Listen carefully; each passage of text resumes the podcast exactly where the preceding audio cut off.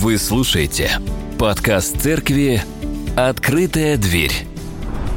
Возможно, вам повезло больше в том смысле, что в ваших семьях были люди, которые рассказывали вам с детства о вере в Иисуса Христа, и вообще о Нем хоть что-то. Я ничего не знал. Когда я родился, я родился в семье совершенно безбожной, хороший отец у меня был честным человеком, и когда он, э, когда вот проезжала какая-нибудь э, милицейская машина, вот, э, и я говорил ему, пап, смотри, это же они за кем-то гонятся, и он мне на тот момент говорил, ты знаешь, сынок, э, очень важно тебе жить так, чтобы ты не боялся, что эта милицейская машина едет за тобой. То есть вот в таком ключе он меня воспитывал. Не совсем, конечно, это получалось у него, в том смысле, что не он не успешен, а я был э, не такой, э, возможно, как ожидал отец. Вот. Итак, я воспитывался в семье, где о Боге никогда ничего не говорилось. Не зная о нем ничегошеньки, я вообще о нем ничего не знал – и вот сейчас э, вспоминаю один момент, который был в моем детстве. Может быть, мне было лет пять, а может быть шесть. Вот, я с мамой, да даст ей Господь Бог долгих лет жизни. Мы катаемся с ней на вот этом колесе обозрения. Я так понимаю, что многие из вас с этим колесом знакомы лично. Да? Это город Майкоп, это парк гор парк, и это колесо. На самом деле оно не такое-то и большое. Теперь получается, что мы откатываемся назад в где-то в 40 э, лет с лишним и представляем, что вот на самом верху, на одном из таких э, вот вещей э, сижу я со своей мамой. И вы знаете, та, та часть города, и вообще та часть города, вся она одноэтажная. И вот я смотрю среди этого одноэтажного города – деревянный купол церкви, он еще был деревянный. То есть, кто знает мои копчане, что сейчас там все хорошо и позолочено, тогда он был деревянный. И вы знаете, я посмотрел э, туда и маме говорю, мам, а что это? Атеистическая мама, которая училась в школе философии Маркса, э, Фрида и всех этих остальных, да, у нее были такие томы дома, она такая, это церковь, сынок. Я говорю, я хочу, пойдем в церковь. Ребенок, который никогда не слышал о Боге ничего, он, увидев э, крест, он захотел оказаться там поближе рядом. Вот, а, конечно, она такого от меня не ожидала. Вот, и я не помню, как она выкрутилась. Наверное, потому что я уже, когда мы опускались, уже и забыл про все это дело, очевидно. Хотя нет, вы знаете, я периодически вспоминал, какое-то чувство меня наполняло. Я хочу сказать, что нашу душу тянет к кресту Господа, нашего Иисуса Христа. Чего на тот момент я совершенно не знал и не мог знать когда я был маленький. Но сейчас, когда мы открываем Священное Писание, когда я подготовился к этой проповеди, я могу вам зачитать один очень важный стих, который говорит, что все согрешили и все лишены сияния Божией славы. Каждый человек, начиная отличать добро от зла, подпадает под определение грешника – нет никого, кто бы родился, э, рос и думал, что он чем-то достоин, и он способен и угоден. Нет. Писание всех, каждого человека под общий знаменатель – грешник. И каково будущее этого человека, каждого человека, потому что Писание говорит, все согрешили и все лишены славы Божьей – там же мы читаем, что возмездие за грех... Нет, это хорошая иллюстрация. Это хорошая иллюстрация того, что с момента, э, с, с момента рождения человека в мир, с момента того, когда он начинает осознавать, что такое добро и зло, он душой тянется к доброму. Он душой тянется к Богу на самом деле. Он может этого не, не признавать. Он может с этим не соглашаться при других людях, но внутри он себя обмануть не может. Он тянется к Богу. И попытки, которые он начинает предпринимать, потому что для того, чтобы смириться э, и примириться э, с Господом Иисусом Христом, нужно сделать нечто. И человек обычно пытается это обойти. И как мы здесь видим, здесь есть большая пропасть, и человек пытается через нее перепрыгнуть. Вот этот прыжок, он означает и символизирует бесплодные попытки человека как-то стать хорошим, как-то угодить Богу. Мне повезло, да, я э, вырос в семье, в которой об Иисусе Христе не говорили ни слова, потому что просто не знали. Время было коммунистическое. И вы знаете, что в те годы э, в Майкопе проводились огромные э, э, события, ставились палатки – на маяке, в частности, кто знает Майкоп, ну, район такой, да. И вы знаете, что я тренировался рядом с этим маяком, то есть у меня там был, была школа бокса, и я каждый день туда ездил. И, но вся эта евангельская весть, концертная, прошла мимо меня. Я и слыхом не слыхивал о том, что существует путь к Богу о том, что можно услышать Священное Писание, о том, что можно книгу найти, Библию, и взять ее, начать читать. Я и слыхом не слыхивал. Это мне говорит лишь только о том, что личные взаимоотношения, благодаря личным отношениям с нашими близкими, мы можем узнать об Иисусе больше. Так вот, э, я узнал немножечко об Иисусе от своей любимой женщины, Марина. И я сказал, я говорю, знаешь что, ты хорошая, но я тоже могу стать хорошим. Вот увидишь, без твоего Бога я стану хорошим. А, и мы с ней заключили пари, договор, спор, не знаю. Я должен был быть э, святым, что ли, знаете, там, э, ну, не ругаться, Э, вести себя очень аккуратно и вежливо. Э, уже у нас был ребенок, ныне бородатый мужчина, да, э, и я проиграл. Я вот пытался поперепрыгивать через пропасть, предполагая, что я своими силами и усилиями могу чего-то достичь, а на самом деле я барахтался на одном и том же месте – так вот, каждый человек, кто барахтается еще с той стороны, должен знать, что возмездие за грех – смерть. Результат всего – это смерть. Если посмотреть в этот текст более э, пристально, прям в оригинальный текст, то он примерно звучит следующим образом. Грех платит смертью. Ну, то есть человек, который живет в грехе, он получает зарплату в качестве зарплаты смерть.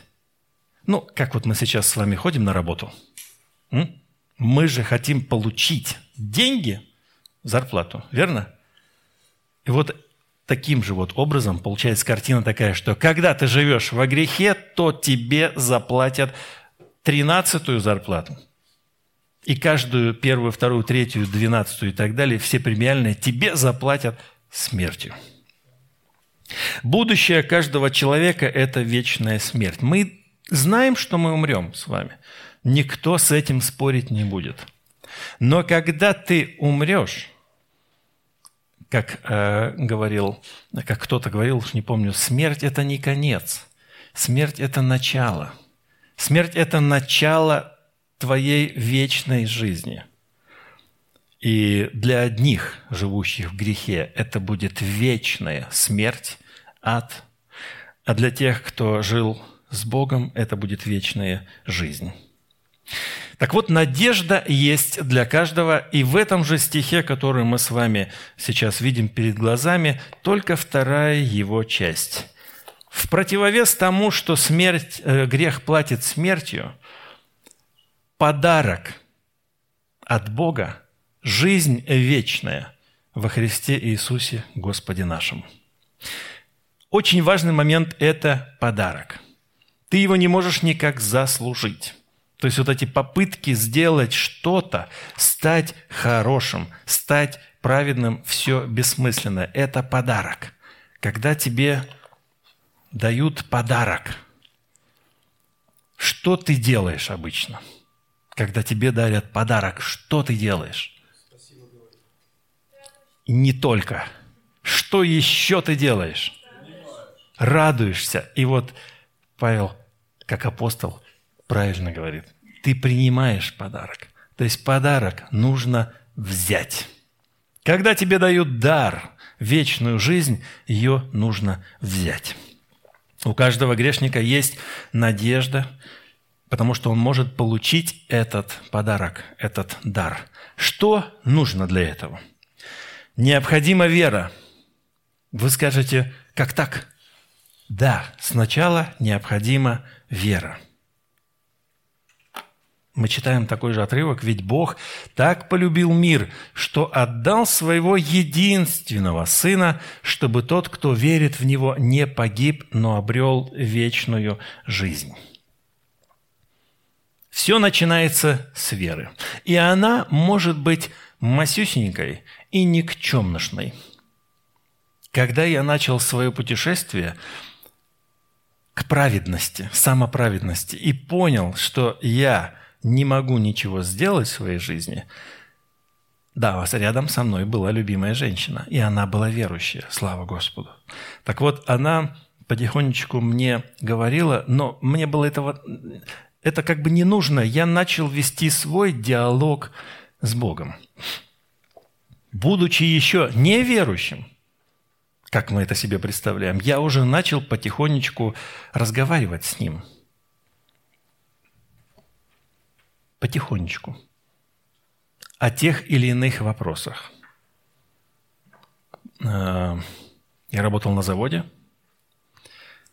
и я понимал, что путь к действительно взаимоотношениям с Богом несоизмеримы с воровством – а это были тяжелые 90-е годы, и э, очень близкий мне человек-родственник мог заезжать на завод на милицейской машине, и я мог бы ему сгружать кое-какой товар. И он это потом мы могли продавать. Я был молодой еще совсем, был там мне лет 20 с лишним. И я стал тяготиться этим – то есть, когда я начал этот путь, начал молиться, я начал тяготиться тем, что я делаю. У меня начиная смена, я тут начинаю общаться с Богом и понимаю, что я не хочу делать то, что мы делаем.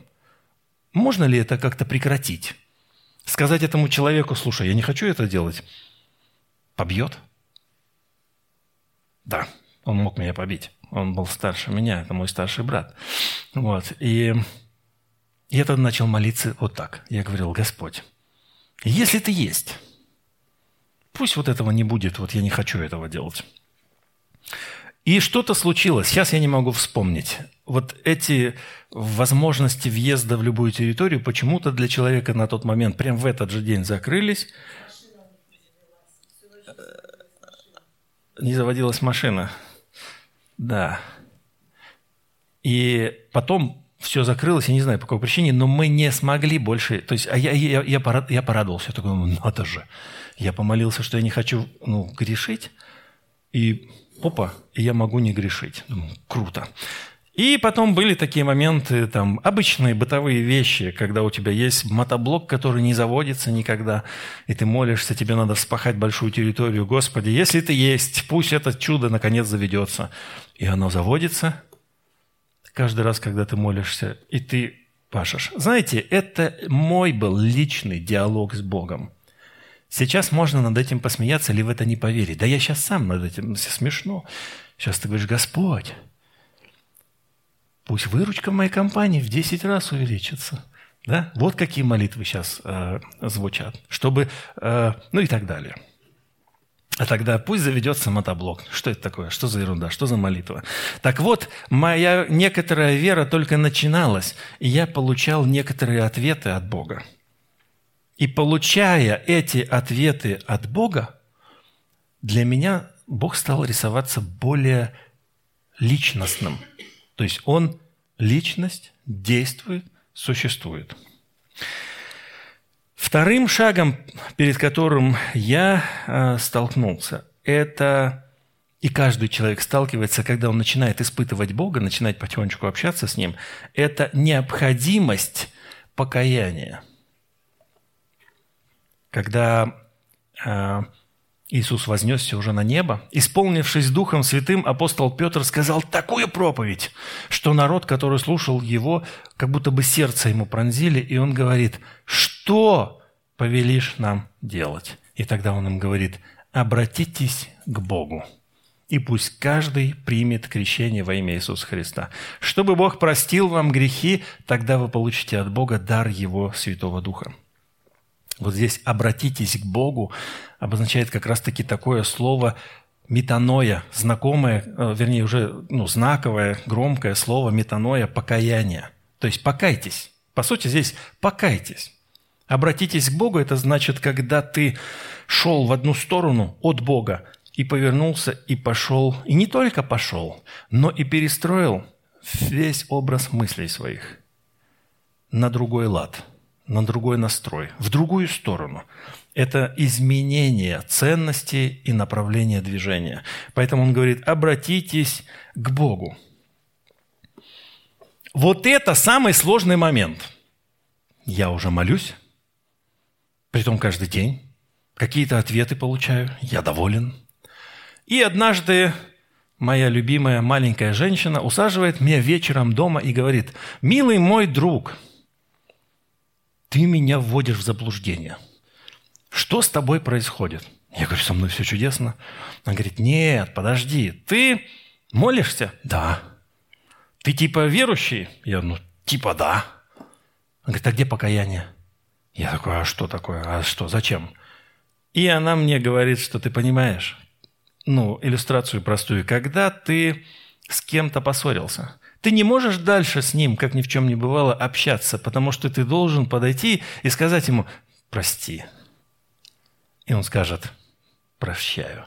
И тогда ваши отношения восстанавливаются. Вот с Богом аналогичная ситуация. Когда ты жил всю свою жизнь не так, как Он э, хотел бы, чтобы ты жил – и потом ты как ни в чем не бывало, такой раз рядом с ним, такой, все нормально.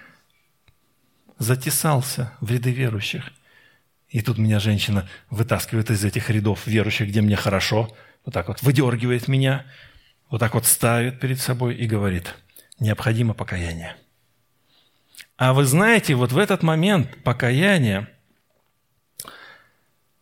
а оно вообще тяжело дается – вот вы по себе скажите, когда вы виноваты в каком-то конфликте, ну, с женой или с мужем, или с подругой, или с другом, и вдруг ты осознаешь, а, да я ж виноват. И мы такие с радостью подбегаем, говорим, да я виноват, прости меня, пожалуйста. И тебе сразу, да, конечно, прощаю. Нет. Никто не делает шаг вперед. Обычно все говорят, ну, ты же должен у меня попросить прощения. Да? Жена, думает, что мужчина всегда виноват. Поэтому он первый должен всегда прийти и просить прощения.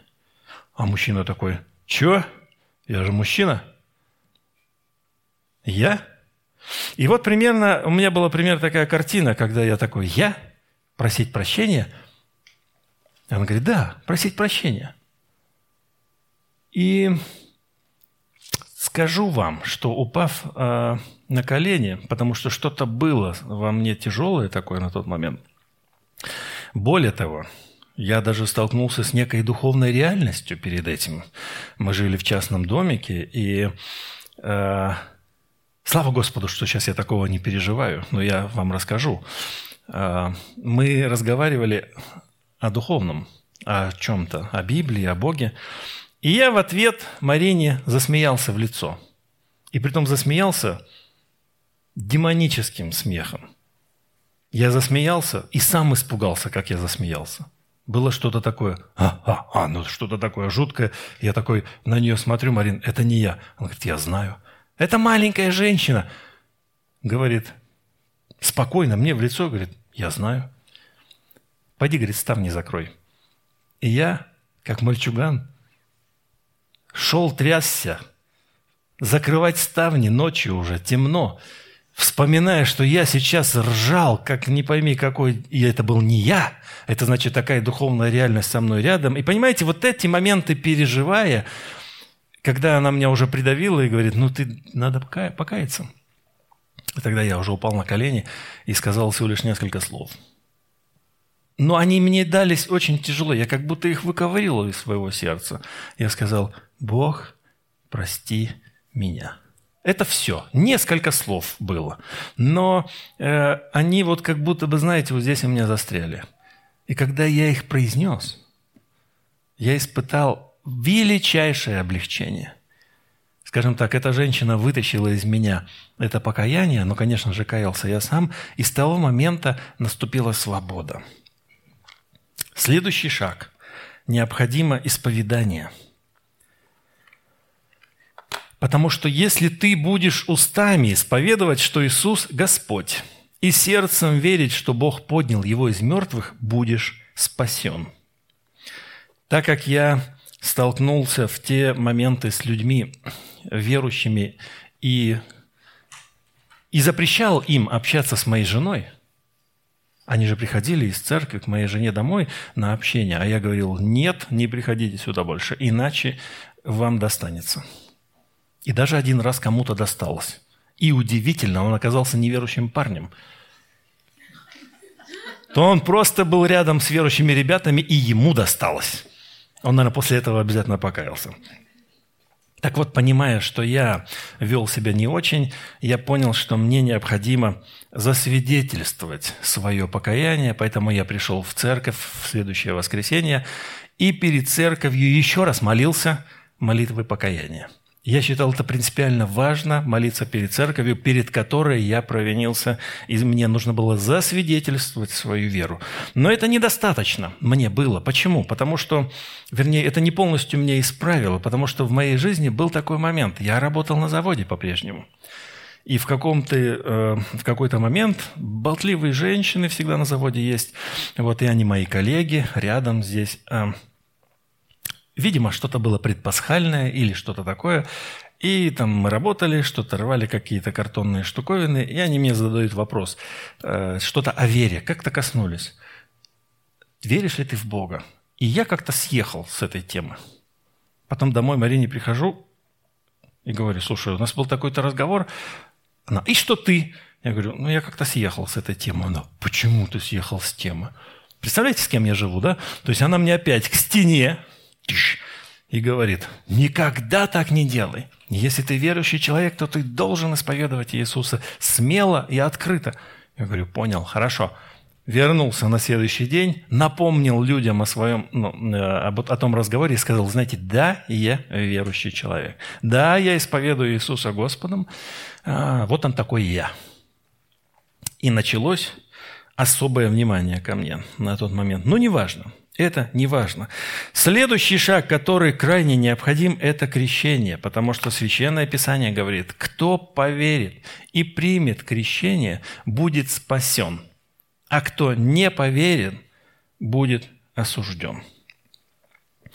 Крещение у нас с вами было неделю назад. Мы здесь крестили э, молодого человека, э, Сашу, и до этого еще нескольких человек крестили. Крещение – это важный атрибут погружения в Церковь Христову. Одновременно с этим это свидетельство твоей веры, и это исповедание, это разрыв с твоей прежней жизнью, это очень многое значит. А проще говоря – Евангелие от Матфея 16.16, 16, слова Иисуса звучат так. «Тот, кто поверит и примет крещение, будет спасен». Это следующий шаг. После того, как ты начал верить, после того, как ты покаялся, после того, как ты встаешь перед выбором исповедания перед другими людьми, тебе необходимо крещение. Но и это не все – Потому что жизнь продолжается, и даст Бог будет продолжаться у вас, у меня еще лет 40-50, у кого-то еще 60, кто молод, да? Все эти годы последующие необходима верность. Необходима верность Господу Иисусу Христу. А, Давайте отрывок прочитаем, который пишет великий человек, великий труженик Господа, который называет себя самым первым из грешников, но тем не менее он совершил довольно-таки много. Он говорит следующее. Он говорит языком спорта. Он говорит следующее. «Я хорошо провел бой». Спортсмены, вам понятно, да? То есть я бился, а я вам поясню, что это значит. Потому что когда ты выходишь э, биться, можно биться лицом, глядя на врага. Ой, врага, извините. А кто он такой? Соперник, да. Либо отворачиваться.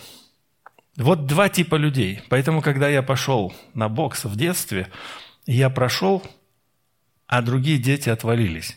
Потому что там начинается все с 5-6 лет, и вот сразу понятно. Знаете, когда вы отдаете своего ребенка в школу бокса, знайте, на него сразу наден, наденут перчатки, сразу выведут подраться, он получит в нос и больше не придет.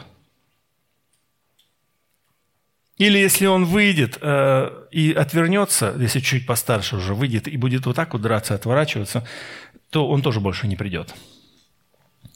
Но только лишь тот человек, который смотрит противнику в глаза – и который упал и встает, а уж поверьте, когда ты упал, после этого встать и продолжить бой, это очень тяжело. А мы знаем с вами, что можно упасть, подняться и еще и победить. И вот, когда апостол Павел а, пишет, говорит, «Я хорошо провел бой», он именно об этом говорит, что мне было тяжело. Я пару раз получил по печени, сразу же свалился на правое колено. Я поднялся, я бился дальше – я молодец. Идти, обращаясь к другим, тем, кто бежит. Он говорит, я пробежал весь забег. Что это значит? Кто из вас готов пробежать, ну, к примеру, 40 километров? Есть? Пройти? Нет, ты не пройдешь. Не. Не обманывай себя, не пройдешь. Сотрешься на половине – сломаешься, придумаешь какой-нибудь, сядешь в кафешку или в машину, которую там припаркуешь за 10 километров и поедешь. Я как человек, который сейчас бегает, как черепаха по 5 километров через день примерно бегаю, я трачу на это 40 минут. Теперь представьте, сколько мне нужно будет пробежать. Да я не добегу даже. Нет, 40 километров нет, никогда. Так вот, апостол Павел здесь тоже рисует картинку вот этих вот э, игр, где ты выбегаешь и побеждаешь. То есть он говорит, что я сделал все, чтобы победить. Я был верен правилам, добавляет он. Я не жульничал. И говорит, и теперь меня дожидается приз, венок праведности, который вручит мне Господь в тот день, а Он праведный судья. И Он вручит его не только мне, но и всем, кто с любовью ждет Его возвращения. Таким образом, он говорит каждому из нас, у нас есть правила, и у нас есть, ну, кому забег, кому бой. Какая разница? Суть в том, что нам необходимо проявить верность. И мы с вами знаем, к сожалению, что не все доходят до конца. Некоторые, может быть, пять лет с Богом построив отношения, на шестой год обламываются – обламывается, потому что думают, что Бог – это Дед Мороз. Или мифический персонаж, который одарит меня всякой благодатью. Потому что начинаем вдруг верить, что если ты помолишься сейчас, то завтра, сегодня помолился, а завтра купил квартиру. Сегодня помолился о ребенке, а завтра у тебя появился ребенок – не важно, что там 9 месяцев нужно ждать. Но ты хочешь завтра уже получить ребенка, да? Вот такие мы люди, понимаете? А когда ты веришь в Бога и начинаешь с Ним строить отношения, то самое главное, что мы должны осознать, что Бог – это суверенный Господь.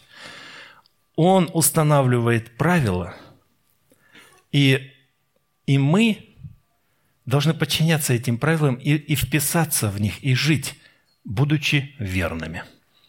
Но только если вы, это я уже тем, кто близок, или, может быть, кто желает вступить на путь шествие рядом с Иисусом Христом, чтобы никогда, ни при каких обстоятельствах не думали, что Бог – это марионетка, которой можно управлять, как та рыбка, которую можно было, помните, э, это сказка, народная сказка на возложении Пушкина, э, когда поймал золотую рыбку, старик принес в бедный дом, бедная старушка что-то хотела и получила. Я, насколько помню, она сначала хотела хотя бы корыто недырявое. Помните? А закончилось это все чем? Тем, что она сказала, чтобы я хочу, чтобы эта рыбка у меня служила на побегушках. Так вот, это хорошая иллюстрация того, как начинают верующие свой путь.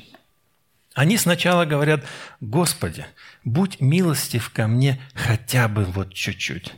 Но проходит время, верующий человек начинает, «Я что-то не понял. Я тут уже два дня молюсь».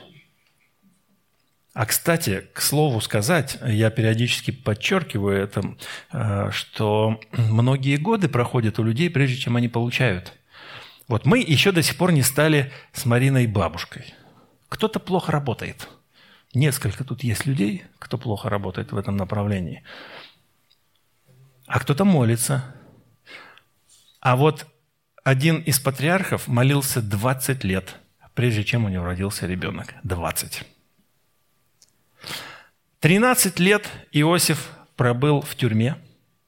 13. И только потом он оказался вовне, о нем вспомнили через кто знает сколько времени, и тогда он предстал перед фараоном, явил эту мудрость и, и начал вести уже другую жизнь, достойную жизнь. 40 лет Моисей провел в пустыне – прежде чем Бог призвал его пойти выводить народ. И таким образом Моисею было 40, прожил в пустыне еще 40, Моисей уже 80, и Бог обращается к 80-летнему и говорит, пойди, выводи мой народ. И Моисей пошел, и, как мы знаем, еще 40 лет вместе с ними провел в пустыне, э, и ближе к 120, уже когда подошли второй раз они к земле обетованной, он уже не вошел туда – Ему было уже 120 лет.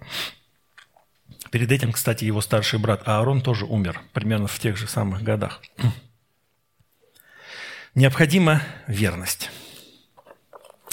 Итак, когда ты осознаешь себя грешником и желаешь изменить свое будущее, имеется в виду земное и небесное, то первым шагом после того, как ты начал уже вкушать взаимоотношения с Богом, должно быть покаяние – как я сказал, что я сказал всего лишь несколько слов, но мне они дались очень тяжело. Сейчас я хочу привести пример более пространной, более словесной молитвы покаяния, которая может лечь в основу вашей молитвы пред Господом из трех или четырех слов. Как молиться молитвой покаяния? Я приведу пример. Отец Небесный, я прихожу к Тебе в молитве, осознавая всю свою греховность. Боже, во имя Сына Твоего Иисуса Христа, прости все мои грехи и очисти меня от всякой неправды. Я не хочу жить по-прежнему. Я верю, что Иисус Христос умер на кресте за мои грехи и воскрес на третий день для моего оправдания – Господь, прошу Тебя, войди в мое сердце, освети меня, будь моим пастырем и руководи всей моей жизнью. Благодарю Тебя за то, что Ты слышишь мою молитву и принимаешь меня таким, какой я есть. Я прямо сейчас верой принимаю Твое прощение и спасение моей души для вечной жизни во имя Отца, Сына и Святого Духа. Аминь. Но перед тем, как произнести слова, которые я произнес, я даже не мог бы вот этих много слов э, озвучить, да, какие сейчас я прочитал. Я думаю, что когда припрет кого-то из вас к молитве, вряд ли вы повторите все это дело. Но запомните, что существует Бог Отец, которому нужно обратиться, поблагодарить за Иисуса, который пролил кровь, Сегодня день Его воскресения. То есть Он страдал за каждого из нас, Он умер за каждого из нас, и Он воскрес для нашего оправдания. И вот, когда мы принимаем, что Он умер и воскрес лично за меня, и молимся об этом Господу Богу и говорим, я принимаю эту жертву, прости меня, уже этого достаточно.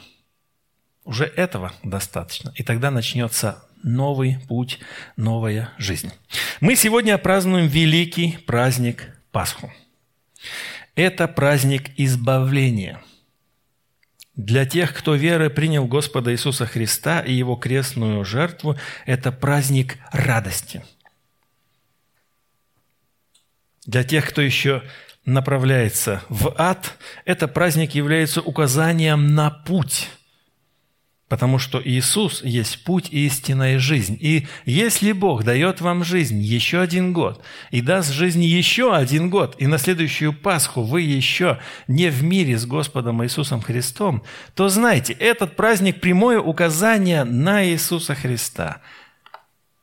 Потому что возможность перейти через эту пропасть, произведенную грехом – пропасть между человеком и Богом – это Иисус Христос. Это крестная Его смерть. И здесь на иллюстрации мы с вами видим, что путник может перейти на другую сторону через крест. И Иисус так и говорит. Можно следующий слайд?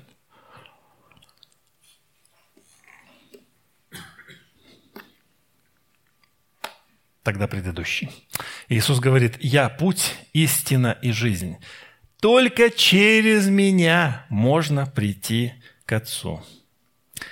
Итак, Христос страдал, умер и воскрес, и только через, принимая эту крестную жертву, можно сделать шаг навстречу Богу. Итак, сделай этот шаг, если ты еще не сделал его. Сделай его сегодня – Сделай его в ближайшее время. Итак, Христос воскрес. Христос воскрес. Христос воскрес. Давайте споем для Него песнь, хвалу. Да? Выходите.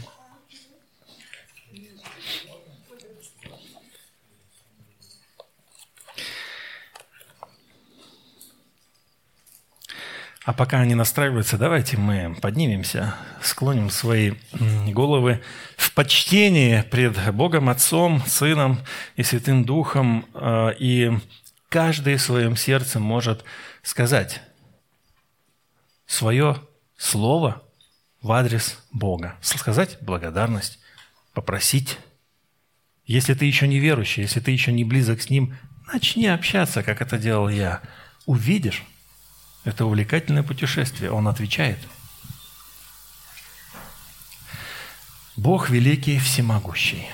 Ты Творец неба и земли. Ты сотворил все то, что мы видим, и нас, людей. Ты сотворил нас добрыми, но человек выбрал свой путь. Человек выбрал путь пойти без тебя дальше – и он еще выбрал винить тебя во всех бедах вокруг. Потому что грех произвел совершенно новую реальность. Болезни, войны, страдания. Это все выбор человека. И сегодня человечество, к сожалению, еще находится в этом зле. И ты простираешь, Иисус, свои пронзенные руки к этому злому, темному человечеству, для того, чтобы люди приняли Тебя Господом и прошли Тобою к Богу Отцу, и стали детьми, имели возможность войти в Царство Твое. Господи, благодарю Тебя, что мы увидели и познали, что Ты Бог всемогущий. И мы празднуем сегодня день Твоего воскресения, и поэтому седьмой день в нашем календаре так и называется «воскресенье». Поэтому мы и собираемся каждый седьмой день в церкви, празднуя Твое воскресенье.